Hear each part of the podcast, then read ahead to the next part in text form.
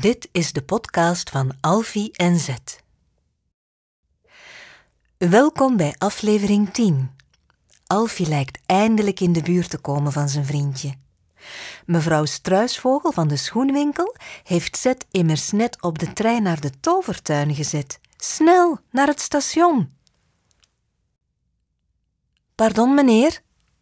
Rijd deze trein naar de tovertuin?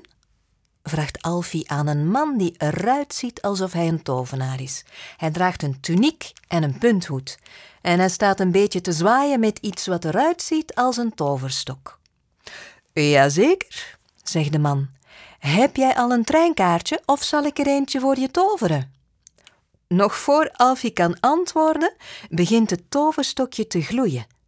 Twee tellen later heeft Alfie een treinkaartje in de ene en een tandenborstel in de andere hand.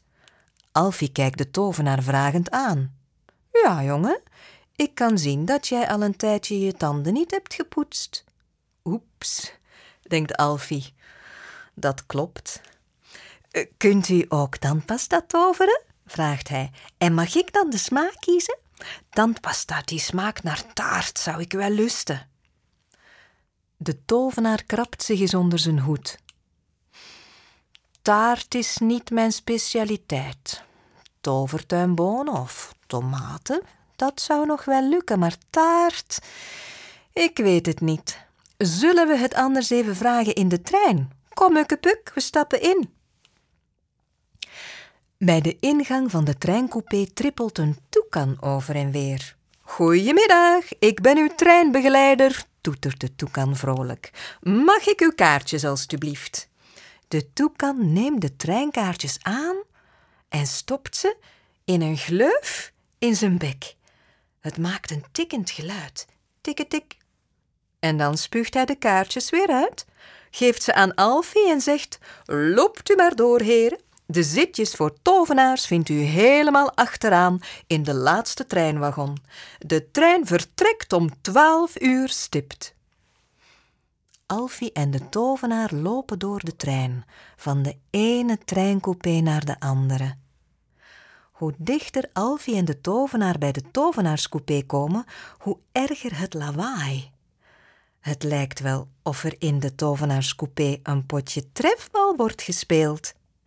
Wanneer Alfie de deur van de tovenaarscoupé opentrekt, wordt die overspoeld door een tsunami van tumult.